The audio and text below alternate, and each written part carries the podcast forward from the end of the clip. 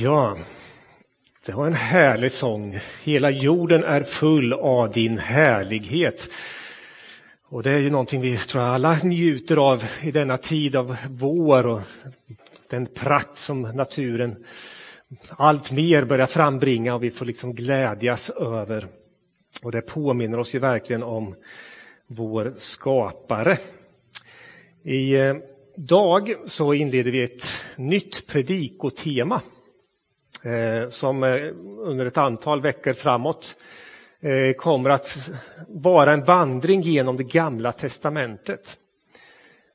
Och ja, Gamla testamentet börjar i Första Mosebok kapitel 1 och det är där vi ska börja idag också. Och det passar ju bra då med tanke på skapelsen och våren här då. Jag tänkte vi ska läsa hela skapelseberättelsen, det är en bit men, men vi tar oss an den.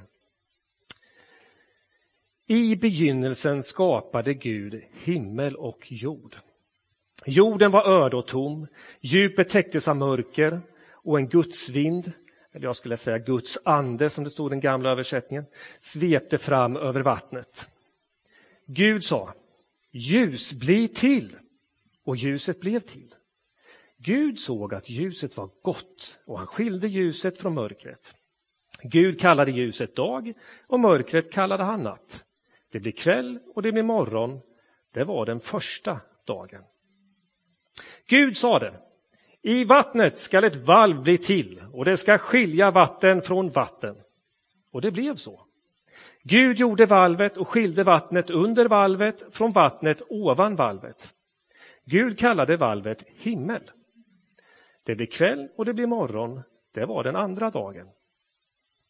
Gud sade, vattnet under himlen ska samlas till en enda plats så att land blir synligt. Och det blev så. Gud kallade det torra jord och vattenmassan kallade han hav och Gud såg att det var gott. Gud sade, jorden ska ge grönska, fröbärande örter och olika arter av fruktträd med frö i sin frukt ska växa på jorden. Och det blev så. Jorden frambringade grönska. Olika arter av fröbärande örter, olika arter av träd med frö i sin frukt. Och Gud såg att det var gott. Det blev kväll och det blev morgon. Det var den tredje dagen. Gud sade, på himlavalvet ska ljus bli till och de ska skilja dagen från natten och utmärka högtider, dagar och år. De ska vara ljus på himlavalvet och lysa över jorden. Och det blev så. Gud gjorde de två stora ljusen, det större ljuset till att härska över dagen och det mindre till att härska över natten. Och han gjorde stjärnorna. Han satte ljusen på himlavalvet att lysa över jorden, att härska över dag och natt och att skilja ljus från mörker. Och Gud såg att det var gott. Det blev kväll och det blev morgon. Det var den fjärde dagen. Gud sade, vattnet ska vimla av levande varelser och fåglar ska flyga över jorden under himlavalvet. Gud skapade de stora havsdjuren och alla olika arter av levande varelser som vattnet myllrar och vimlar av och alla olika arter av fåglar. Och Gud såg att det var gott. Gud välsignade dem och sa var fruktsamma och föröka er och uppfyll sjöar och hav och på jorden ska fåglarna föröka sig. Det blir kväll och det blir morgon. Det var den femte dagen. Gud sade Jorden ska frambringa olika arter av levande varelser, boskap, kräldjur och vilda djur av olika arter. Och det blev så. Gud gjorde de olika arterna av vilda djur, boskap och markens kräldjur. Och Gud såg att det var gott. Gud sade, vi ska göra människor som är vår avbild, lika oss. De skall härska över havens fiskar, himlens fåglar, boskapen, alla vilda djur och alla kräldjur som finns på jorden. Gud skapade människan till sin avbild. Till Guds avbild skapade han henne. Som man och kvinna skapade han dem. Gud välsignade dem och sa till dem Var fruktsamma och föröka er, uppfyll jorden och lägg den under er. Härska över havets fiskar och himlens fåglar och över alla djur som myllrar på jorden. Gud sa Jag ger er alla fröbärande örter på hela jorden och alla träd med frö i sin frukt. Detta ska ni ha att äta åt markens djur, åt himlens fåglar, åt dem som krälar på jorden, allt som har liv i, i sig, ger jag alla gröna örter att äta. Och det blev så. Gud såg att allt som han hade gjort var mycket gott. Det blir kväll och det blir morgon. Det var den sjätte dagen. Så fullbordades himlen och jorden och allt vad där finns. Den sjunde dagen hade Gud fullbordat sitt verk och han vilade den sjunde dagen efter allt han hade gjort. Gud välsignade den sjunde dagen och gjorde den till en helig dag, ty på den dagen vilade Gud sedan han utfört sitt skapelseverk. Detta är berättelsen om hur himmel och jord skapades. Ja, vacker berättelse. Och då kommer naturligtvis den här knepiga frågan. Hur ska vi förhålla oss till den här berättelsen? Kan man tro på det som står här? Är det här en beskrivning av vad som verkligen skedde? Eh, eller är det bara en myt? Är det en saga kanske till och med? Kan vi tro på detta? Ja, och då hamnar man också i eh, den här frågan kring vetenskap och tro. Som vi lätt kan uppfatta finns en motsättning mellan vetenskap. Vetenskapen har ju sin förklaring kring hur detta skulle ha gått till. Eh, en process som inte handlar om sex dagars skapelse utan om eh, miljarder år. Ja, och Bibeln beskriver någonting annat. Och Den här frågan sträcker sig egentligen inte bara till skapelseberättelsen utan vi möter ju ständigt i Bibeln återkommande inslag av övernaturlighet där Gud griper in, under sker. Både i Gamla testamentet men också naturligtvis i Nya testamentet när Jesus vandrar på jorden och också den första kyrkans tid. Och vi som kristen kyrka idag hävdar ju också fortfarande att Gud verkar i vår tid, att under kan ske. Kan man verkligen tro på en skapare? Kan man verkligen tro på under? När vetenskapen har så många andra förklaringar. Och det finns ju många som hävdar att vetenskapen har ju i praktiken bevisat att det finns ingen Gud. Vetenskapen har ju svaren på allting. Ja, jag kommer inte svara på kanske alla de här frågorna, men jag ska försöka ge några perspektiv på det i alla fall. Och då tänkte jag börja lite kring det här med frågan, vad är vetenskap egentligen? Om nu vetenskapen säger sig ha svar, ja men vad är egentligen då vetenskapens förutsättningar för att försöka ge svar? Hur ska man definiera vetenskap och hur definierar vetenskapen sig själv? Jo, då ska man vara medveten om att vetenskapen har vissa utgångspunkter för vad som kan eh, vara vetenskap och vad som kan ge vetenskapliga svar. Och en första utgångspunkt är att man måste kunna utföra vetenskapliga experiment. För att vetenskapen ska kunna besvara någonting så måste detta någonting kunna undersökas. Det måste kunna undersökas med det som vi människor har med våra sinnen. På något sätt måste vi kunna liksom se detta. Eh, det är liksom en grundförutsättning. Då. Eh, och det innebär då att man, eh, det måste kunna prövas experimentellt på olika sätt med olika undersökningar. Det måste vara grundat på observerbara fakta. Alltså vi måste kunna som sagt se det, ta, på något sätt hantera det med våra sinnen. Sen pratar man också i vetenskap, när man ställer vetenskapliga frågor för att kunna pröva det så måste man också kunna tala om hur skulle det här kunna motbevisas. I vetenskapen är grundprincipen att en sanning är sann tills den är motbevisad. Man pratar om falsifiering. Eh, så allting måste kunna prövas då. Vad innebär det då när vi kommer till perspektivet om Gud? Det gudomliga, det övernaturliga. Ja, utifrån de här punkterna så faller Gud utanför. Därför att per definition så är ju inte Gud vetenskapligt prövbar. Han kan inte liksom prövas på det sättet, vi kan inte utföra experiment på Gud. Alltså blir, blir ju Gud per definition ovetenskaplig. Men betyder det att Gud inte finns? Nej, det betyder bara att vetenskapen kan inte svara på frågan om Gud finns eller inte. Vi måste ha det i bakhuvudet. När vetenskapen ger svar så gör vetenskapen det utifrån perspektivet vi kan inte veta någonting om någon Gud. Det faller utanför. Alltså måste alla förklaringar som vetenskapen ger bygga på perspektivet det finns ingen Gud. Men det betyder inte att Gud inte finns. Men det är vetenskapens eget perspektiv. Nu skulle man kunna spetsa till det lite grann och säga att ett problem med den här vetenskapliga definitionen är att själva definitionen i sig är inte heller vetenskapligt prövbar. Det går inte objektivt att undersöka om den här definitionen är sann eller inte. Den har människor bestämt. Så skulle man spetsa till det lite så gör ju det att vetenskapen i sig är egentligen ovetenskaplig per definition.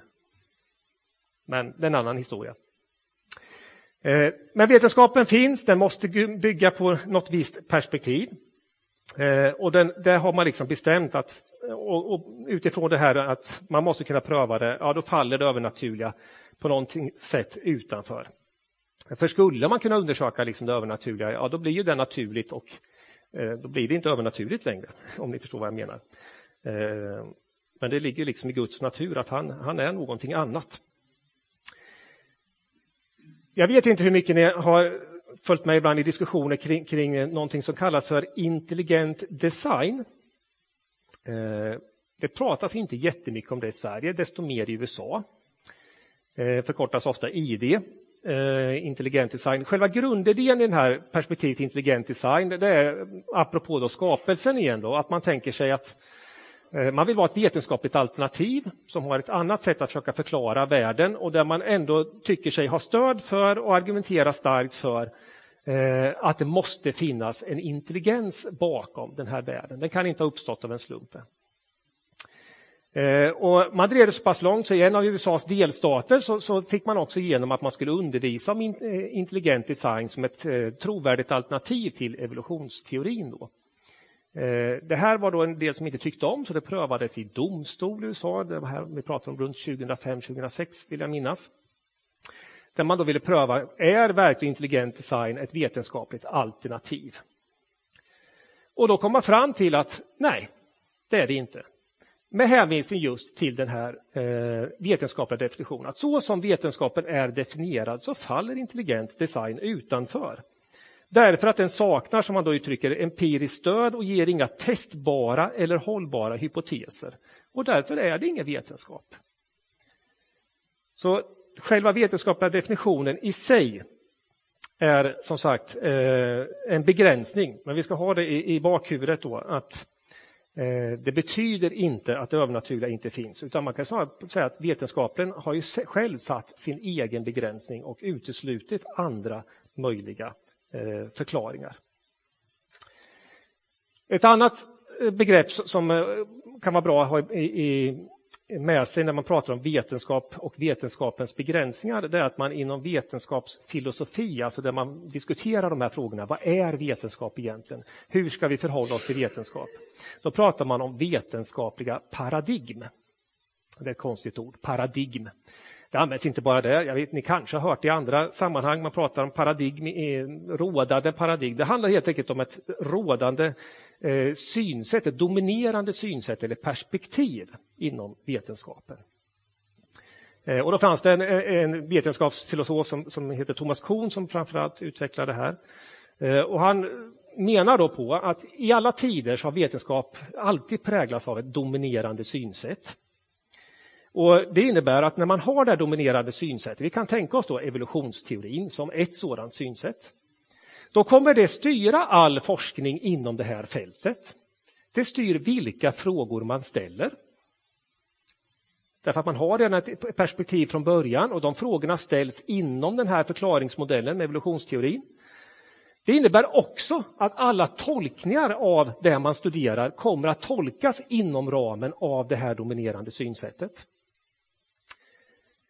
Eh, och där, därmed så kommer också forskningen liksom att hålla sig och ska säga, tolkningar som faller utanför detta synsätt tenderar man att avfärda eller att försöka hitta andra förklaringar. Om man hittar observationer som inte stärker den här teorin så försöker man så att säga, förklara bort. Vi kan ta ett historiskt exempel på detta, som, där ett paradigm som fanns men som numera inte finns. Det var att under medeltiden och fram till, nu är jag lite osäker om det 15 eller 1600-talet, så dominerade ett perspektiv av att jorden var universums centrum. Kanske ni känner till. Eh, och det var ett perspektiv som bland annat också kyrkan stod för. Eh, men det var inte bara kyrkan utan dåtidens vetenskap hävdar ju detta. Och allting man observerade av hur planeter och solen och så här, man såg ju att saker rörde på sig. Eh, och man försökte tolka och förklara det inom det här paradigmet. Ja, men det är jorden som är i universums mitt. Eh, så. Sen fanns det observationer som inte riktigt stämde med detta. Det verkar som att vissa planeter, det här med solen, det stämde inte, men man försökte hitta förklaringar, för det var det rådande paradigmet. Sen kom Galileo eh, och han började, liksom, gjorde sina observationer och började komma på att nej, det kanske är en annan förklaring. Det är nog så att jorden snurrar runt solen och inte tvärtom. Och det passade ju mycket bättre med de här observationerna. Och så var det då en, en, en strid kring detta, där ju så småningom faktiskt Galileo faktiskt fick backa på detta. Eh, och det kan ju sägas då, apropå det då, att eh, eh, det här rådande paradigmet tenderar ju liksom att trycka ner då, eh, konkurrerande perspektiv. Och det gjorde man ju då med Galileo. Eh, och han tvingades ta avstånd från det som ju sen visade sig vara sant. Sen som parentes kan sägas då, i, i historieböcker och särskilt naturvetenskapliga sådana brukar man gärna vilja framställa kyrkan i den här rollen som en ganska naiv och barnslig och bakåtsträvande institution som på teologisk grund mot, argumenterade mot Galileo. Men det är faktiskt inte hela sanningen. För i den här processen när katolska kyrkan faktiskt seriöst prövade Galileos tankar, då bjöd man in dåtidens största vetenskapliga namn. Och man hade en vetenskaplig diskussion, men inom det rådande paradigmet. Så det var inte bara liksom en, en, en ska säga, biblisk grundande eh, ställningstagande, utan den var, tyckte man då, vetenskapligt eh, understödd. Sen visade det sig att, att den blev fel. Men poängen här är att det finns ett rådande paradigm och så har det alltid varit, kommer alltid att vara och de, de råder tills det så småningom eventuellt kommer en bättre teori som bättre förklarar verkligheten. Så vetenskapen, den, det handlar inte om att man har en gång för alla slagit fast en sanning. Utan den är ständigt under utveckling, man upptäcker, man undersöker och det förändras. Och vi kan inte säkert veta vad vetenskapen faktiskt kommer säga om 50 eller 100 år. Så vetenskapen har begränsningar, samtidigt som den naturligtvis har många förtjänster också.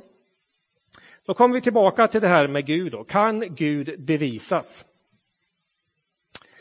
Ja, som jag var inne på förut så är det ju så att Gud kan inte, vi kan inte göra experiment med Gud. Vi kan liksom inte hålla på det med provrör eller någonting annat, liksom undersöka Gud. För han låter sig inte undersökas på det viset. Så vi kommer inte åt eh, Gud. Men som jag sa förut, då, det betyder ju inte heller att man kan motbevisa eh, Gud. Skulle vi välja bort Gud, vilket ju vetenskapen har gjort, ja, då förutsätter det att vi måste sätta en väldigt stark tilltro på eh, slumpen. Om vi nu kommer tillbaka till skapelseberättelsen här. Då. Hur ska vi förklara att vår jord, att vår värld eller hela universum överhuvudtaget finns till? Ja, slumpen är ju vetenskapens sätt att försöka eh, förklara det här. Men det finns också lite problem när det kommer till det här med, med om vi nu skulle acceptera att, att universum bara finns. Och det kan vi också göra på delvis vetenskaplig grund. Eh, ja, det finns ju ett ganska extremt perspektiv, det är väl mer filosofiskt, jag tror inte så många verkligen tror det. Det finns en del filosofer som tänker att ja, men vi, allting kanske bara är en illusion. Det kanske inte finns överhuvudtaget egentligen. Det är bara någonting som finns i våra sinnen. Sen kan man fundera vad våra sinnen är och hur de existerar i så fall. Jag vet inte om en del av er, liksom jag, har sett de här filmerna Matrix. Om, om ni som känner till det så ligger liksom alla människor i någon slags kuvöser och, och liksom allting som de tror att det som sker runt omkring dem, det händer inte på riktigt. Det är bara en, en stor dator som pumpar in i deras hjärnor. Så de, då skulle vi sitta och tro att vi sitter på en gudstjänst, men i verkligheten ligger vi i någon slags kuvös där som ett batteri. Då. Lite den förklaringen skulle den här illusionen vara, men den kanske är lite väl extrem. Eh, så. Det andra alternativet om vi tänker oss slumpen, det är att på något sätt så ska ju den här världen bara existera av sig själv. Men det som är lite problematiskt ur ett vetenskapligt perspektiv är att vetenskapens perspektiv är ju att allting ändå någonstans kan förklaras. Saker och ting utifrån vad vetenskapen har observerat uppstår inte av sig själv. Det finns inga som helst liksom, observationer som människor har gjort där någonting helt plötsligt ur intet bara poff, finns. Så det är egentligen en problematisk förklaring i ett vetenskapligt perspektiv också. Det finns inget vetenskapligt stöd för att någonting uppstår ur intet.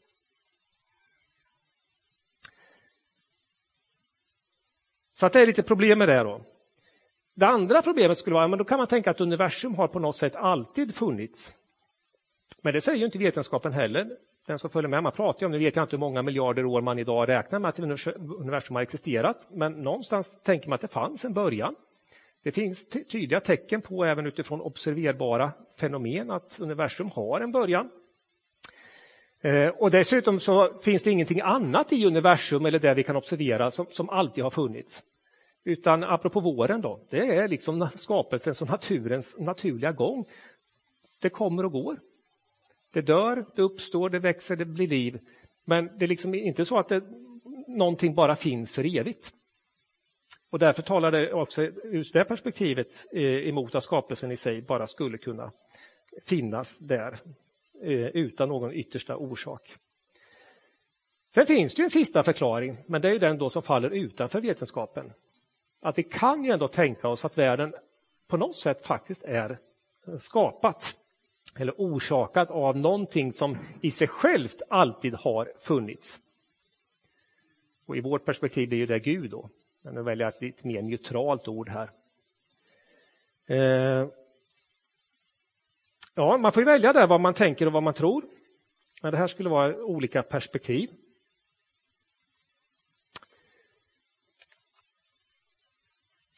Om eh, vi tänker oss det här med livets uppkomst då. Det är en ganska lurig fråga. Ja, dels själva universums uppkomst. Eh, men sen kommer ju nästa, liksom, om vi nu tänker oss att det finns en, en, en, ett universum med massa död materia, alltså atomer och grejer och det kanske på något sätt, hur vi nu ska förklara, bildas planeter, stjärnor och så. Men så har vi det här också med själva livet då. Livet på jorden och kanske möjligen på andra planeter, men vad vi känner till så finns det än så länge bara på, på vår planet vad vi vet. Och Det här försöker vetenskapen också hitta förklaringar. Hur kan liv uppstå egentligen? Ja, om man försöker i laboratoriemiljöer att... Eh, ska jag säga, hoppade jag lite i mina bilder där förresten insåg jag. Eh, satt jag på rätt ställe här. Eh, Eh, och då försöker man med, experiment och det, man försöker då dels handla om två saker som krävs för att liv ska uppstå. Det ena är att man behöver en speciell typ av eh, ja, materia, då, det vill säga det vi kallar proteiner. Våra kroppar består till stora delar av proteiner. Proteinerna i sin tur består av någonting som kallas för aminosyror. Eh, och det här, för att bilda alla de här, då, så, så, måste man, det sker inte naturligt i naturen. Det finns inga naturliga processer som man har observerat där såna här aminosyror skapas eller bildas av sig själva. Än mindre att protein bildas av sig självt. De proteiner som bildas i naturen, det sker ju liksom i levande organismer. Men inte liksom i, i de här atomer och molekyler i sig själva skapar inte de här processerna. Men man försöker ändå, då gör man det i laboratoriemiljöer och så tänker man sig någon slags idé att, eh, att det skulle liksom med blixtrar och, och lite annat så, så, så, så, skulle man kanske kunna skapa de här eh, få de här molekylerna att blanda ihop sig och också bilda en, en levande cell. Det har man hittills inte lyckats med. Man har lyckats skapa enskilda såna här aminosyror då, som det heter, men inte ett helt protein. Eh, så. Så, så, så, här finns det liksom ingen, ingen riktigt bra Eh, förklaring. Vad man möjligen skulle kunna ha bevisat det är ju att vissa livsmolekyler faktiskt kan skapas. Men av intelligenta varelser. Det vill säga det är människor som utför de här experimenten och skapar de här mycket speciella betingelserna där det här sker. Så det här skulle snarare kunna peka på att ja, det krävs någon form av intelligens för att detta ska ske. Så även om vetenskapsmännen möjligen i teorin lyckas någon gång i framtiden att skapa liv så har man fortfarande bara visat att intelligenta människor kan skapa liv. Men det finns inga tecken på att det sker av sig självt i i naturen. Nu kommer det lite eh, siffror här, bara apropå det här. Om vi ändå leker med tanken att detta skulle kunna ske av sig självt i naturen, då kommer också en intressanta aspekter. Hur sannolikt är egentligen detta att det skulle kunna ske? För tanken i, det vetenskapliga perspektivet är ju att slumpen är på något sätt det här som skulle ha skapat och då tänker man att om universum har funnits i eh, eh, miljarders miljarders år ja, men då hinner det ske mängder av olika slumpmässiga reaktioner så till slut så måste väl ändå det här kunna ske av sig självt. Jag vet inte om ni har hört den här bilden, man pratar om att man sätter en apa vid en skrivmaskin och får den sitta där tillräckligt länge så kommer den att kunna skriva till exempel pjäsen Hamlet av Shakespeare av en slump. Ja, det är en teoretisk konstruktion. Om man nu tar lite siffror här nu då. Jag pratade ju förut om de här aminosyror, det blir lite knepiga grejer här, men vi får försöka hänga med så gott det går. Då. Det här som ingår i protein. Då har någon räknat ut att antalet möjliga kombinationer av molekyler som skulle kunna bli de här aminosyrorna, det är en siffra på ofattbara 10 upphöjt till 123. Det betyder att ni ska ta en etta och sätta 123 nollor efter. Det är en enormt hög siffra. Det är liksom vad antalet möjliga då, så är det bara vissa av de där kombinationerna som är livsdugliga. Så det är otroligt få. Då finns det eh, finns olika beräkningar, men en av de mest spridda beräkningarna, om då man tänker sig att det kan uppslå av en slump, livet, då har man räknat med att sannolikheten, för det här är ju bara en aminosyra, observera det krävs flera aminosyror som tillsammans ska bilda ett protein för att vi ska kunna ha en livsduglig cell. Då är sannolikheten att det ska uppstå av en slump 10 upphöjt till 40 000. Alltså en etta med 40 000 nollor. Det är en enormt ofattbar siffra. Detta kan jämföras med att en del vetenskapsmän har beräknat att i hela universum så antalet elektroner, och för er som kommer ihåg då från fysiken, att en atom består av en kärna och ett antal små elektroner som snurrar runt den där kärnan. Alltså otroligt mikroskopiska eh, materia här. Men antalet elektroner i hela universum räknar man med ungefär 10 upphöjt till 80. Så sannolikheten att liv uppstår är ju obetydlig jämfört med det totala antalet elektroner i hela universum. Det är alltså otroliga siffror vi pratar om här. Om man då leker med tanken att den här varje elektron skulle delta i tusen miljarder reaktioner per sekund. En ofattbar siffra. Men det skulle man kunna tänka, det kanske sker så ofta, jag kan inte riktigt det. Ja, då skulle en elektron, om man tänker att universum är ungefär 30 miljarder år. Då skulle en elektron hunnit med att under de här 30 miljarderna åren deltagit i 10 upphöjt till 110 reaktioner. Det var ungefär samma siffra som att bilda en aminosyra. Vi är inte ens i närheten av vad som krävs för att det ska bli liv. Många av de här som räknar på de här slumpmässiga, det är inte ovanligt att de eh, kommer till en slags insikt. De behöver inte nödvändigtvis bli kristna, men det är många som inser att nej, det här kan inte ha skett av en slump. Det måste finnas någon form av intelligens, någon kraft eller någonting som, som ligger bakom detta. För det här är så otroligt ofattbara siffror att det är inte möjligt.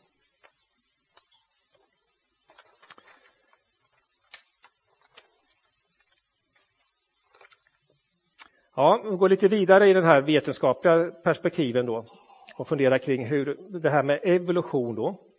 Hur ska vi tänka kring det då? Eh, jag ska inte dra hela evolutionsteorin, men jag tror att de flesta känner till den här grundtanken att någonstans ändå då så har vi liv. Om vi nu tänker oavsett det skulle vara en slump, vilket är egentligen omöjligt, men även om det då skulle vara någon kraft som ändå ligger bakom, så har det då utvecklats från små encelliga varelser i stil med amöbor till ja, den högsta, så att säga, oss människor då, under ett antal år, miljoner då. Eh, så. Det är liksom själva grundidén i, i den här eh, evolutionsförklaringen. Eh, då. Och det tycker man att man har viss stöd för. Man hittar olika lämningar i marken i form av fossiler och annat. Då, eh, så, så förklara. Inom evolutionsteorin så ska man ha klart för sig att man skiljer på två eh, aspekter. Det ena är att man pratar om mikroevolution kontra makroevolution. Eh, och mikroevolution den skulle jag säga är ganska få som ifrågasätter. Det gör inte skapelsetroende heller, eller de inom intelligent design. För det handlar om att man inom en art eh, det klassiska exemplet var ju Darwin, han studerade ju finkar tror jag det var, som var på olika öar i Stilla havet upptäckte att de liksom utvecklade olika särarter och de blev annorlunda när de blev isolerade från varandra. Det är mikroevolution. Alltså att arter anpassar sig, vi får olika typer av hundar, vi får olika typer av liksom katter och så vidare. Eh, och på det sättet så, så, sker det liksom förändringar av olika, på grund av mutationer och anpassningar i olika livsmiljöer. Eh, och den kan vi observera liksom i vår tid. Vi kan se att det här sker. Ett tydligt exempel är ju faktiskt covid. Vi pratar om olika muterade varianter. Alltså det är mutationer som gör att det sker en, en om vi kallar det evolution och en förändring. Eh, det är ju kanske en evolution vi gärna var utan i det fallet, men, men så sker liksom hela tiden. Sen pratar man om makroevolution då. Eh, och makroevolution, det är liksom den, den utmaningen för den, här, för den här förklaringsmodellen. Det, är så här, det är när en art helt plötsligt övergår till att bli någonting annat. Eh, när en fisk liksom helt plötsligt blir en ödla eller vad det nu kan vara för någonting.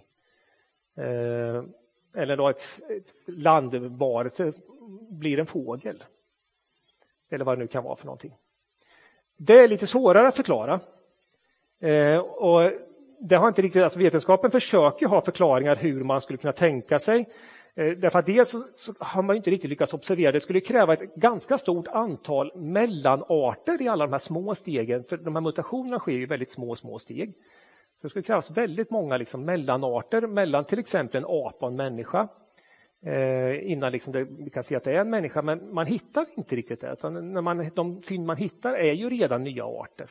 Sen kan de vara liksom liknande, något eh, olika varandra. Eh, så där har man lite svårt. Och det som är ett stort problem är ju också att i själva evolutionsteorin så bygger på tanken att de mest anpassade varelserna är de som också kommer att lyckas och överleva. Och det är få av de här, ska vi kalla mellanvarianterna. Ja, men tänk en varelse med, med bara någon, någon, en vinge kanske, eller inte ens en hel, utan en del av en vinge. Ja, den har ingen nytta av den. Varför skulle den arten så att säga, liksom leva vidare och föra de generna vidare så att det så småningom blir en fågel? Eh, så att de här mellanvarianterna borde konkurreras ut. Enligt så att säga, evolutionsteorins eget sätt att förklara. Eh, så att det här är ett problem i den här att det är svårt att förklara varför nya arter uppstår av en slump. Däremot kan man ju tänka sig då en annan förklaring en förklaring som handlar om att det finns någon intelligens som ligger bakom. En intelligens som har skapat allt liv. Då slipper vi den här knepiga slumpen med en på 40 000, det vill säga 10 upp till, upp till 40 000. Ehm, eller de här knepigheterna med de här nya arterna, hur, hur de egentligen uppstår. Ja, men om det finns en tanke, en hjärna bakom. Ehm, för någonstans, jag insåg att jag råkade hoppa över en bild i början där, för jag hade inte så bra ordning på, på, på mina papper här, men så, så handlar vetenskap lika mycket som egentligen en religiös tro, det handlar egentligen om att hitta den bästa förklaringen. Och Frågan är vad som är den bästa förklaringen. Vetenskap är också en form av tro. Eh, det finns liksom ingen sant vetande en gång för alla, utan det handlar om vad vi tror på. Och då kan man tänka att om vi vänder på perspektivet, vad är det som ger den bästa förklaringen? Vad säger egentligen eh, på ett sätt skapelsen eller världen, universum i sig självt?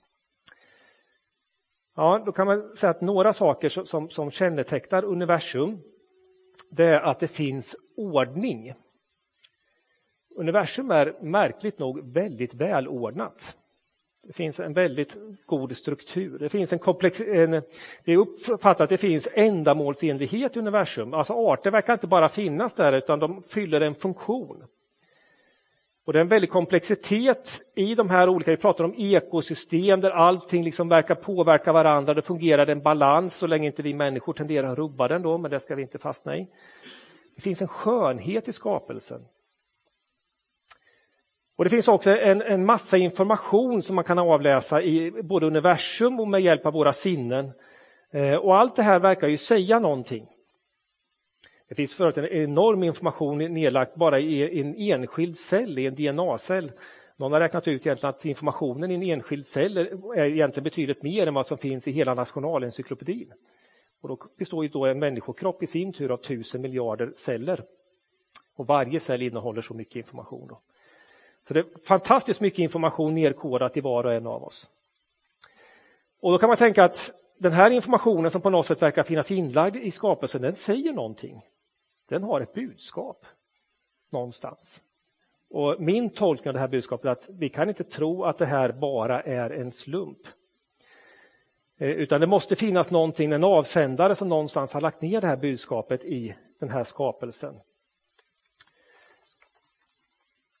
Och Det är ju faktiskt också för att återvända till Bibeln då, någonting som Bibeln också säger oss.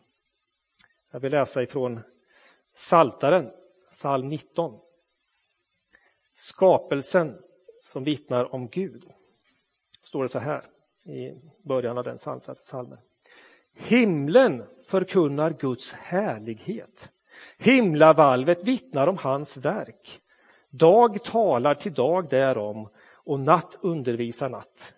Det är inte tal, det är inte ljud, deras röster kan inte höras, men över hela jorden når de ut till världens ände, deras ord. Skapelsen, den vittnar om Gud. När jag går ut och tittar liksom i naturen, särskilt så här i vårtimmen, alltså under vintern när som helst, så kan jag liksom inte se att det här är en slump. Vetenskapen har sitt sätt att förklara. Men det handlar om att hitta vad är den mest rimliga förklaringen. Vad, säger, vad, vad tycker vi att vi kan utläsa? Och, och det är få människor jag möter som man, när man verkligen ställer på sin spets som faktiskt skulle säga att, att de tror att det här är en slump. Man kanske köper vissa vetenskapliga förklaringar men någonstans tror jag att vi alla, eller de flesta av oss inom oss känner att det måste finnas en tanke, en, en, en intelligens bakom detta. Och för att runda av här lite grann så menar jag att vi behöver inte välja mellan tro och förnuft. De står inte i motsättning till varandra. Vi behöver inte tänka liksom att vetenskap den har liksom en slags förnuftsmässig förklaring och den kristna kyrkan, Bibeln, den har bara något liksom att det handlar om att ja, men vi tror att det är så medan, medan vetenskapen vet att det är så. Nej, båda de här perspektiven handlar om en tro.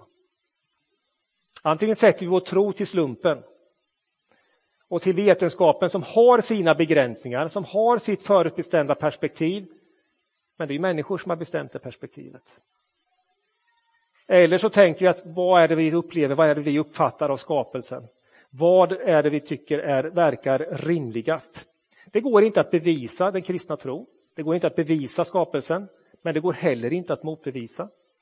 Det går egentligen inte att bevisa att det är en slump. Vi kan ge försök till mänskliga förklaringar och eftersom vetenskapen utesluter övernaturlighet så måste den hitta förklaringar utan, men det betyder inte att de är sanna.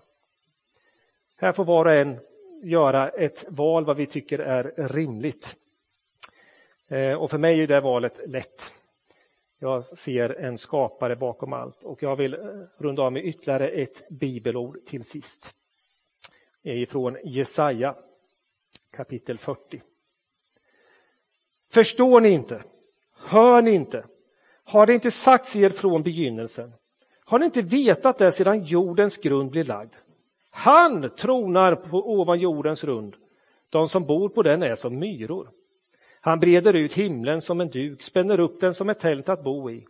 Han gör första till intet, utplånar jordens härskare. Knappt har de såtts, knappt planterats, knappt har de slått, eh, hunnit slå rot. Så andas han på dem och de vissnar. Stormen för bort dem som boss. Med vem vill ni jämföra mig? Vem är min like? säger den helige. Lyft blicken mot skyn och se. Vem har skapat allt detta? Han som mönstrar stjärnornas här och låter dem tåga fram. Han som ropar upp dem alla. Så väldig är hans makt och hans styrka att ingen av dem uteblir. Det är den guden vi tror på. Den Gud som har skapat allt. Den som har skapat hela universum. Det är ingen slump. Du och jag finns till av ett syfte. Därför att Gud ville det. Gud skapade dig och mig till sin avbild med ett syfte, med en mening. Och det fantastiska är att det är samma Gud som är här idag. Gud är här med sin skaparkraft för att möta med dig och med mig. Och han vill möta oss där vi befinner oss i livet Eh, och han kan göra det på samma övernaturliga sätt som den dagen han skapade och lade grunden för vår värld. Tack. Tack gode Gud för att du är verklig. Tack för att du är universums skapare. Tack för att du la grunden till vår värld. Tack att det inte är en slump. Tack att vi får vara dina barn, att vi får tillhöra dig, att du i din mäktighet ser till oss var och en. Precis som vi fick uttrycka i vår bön för Julia så formar du var och en av oss i våra mödrars liv. Det är för att du ville oss.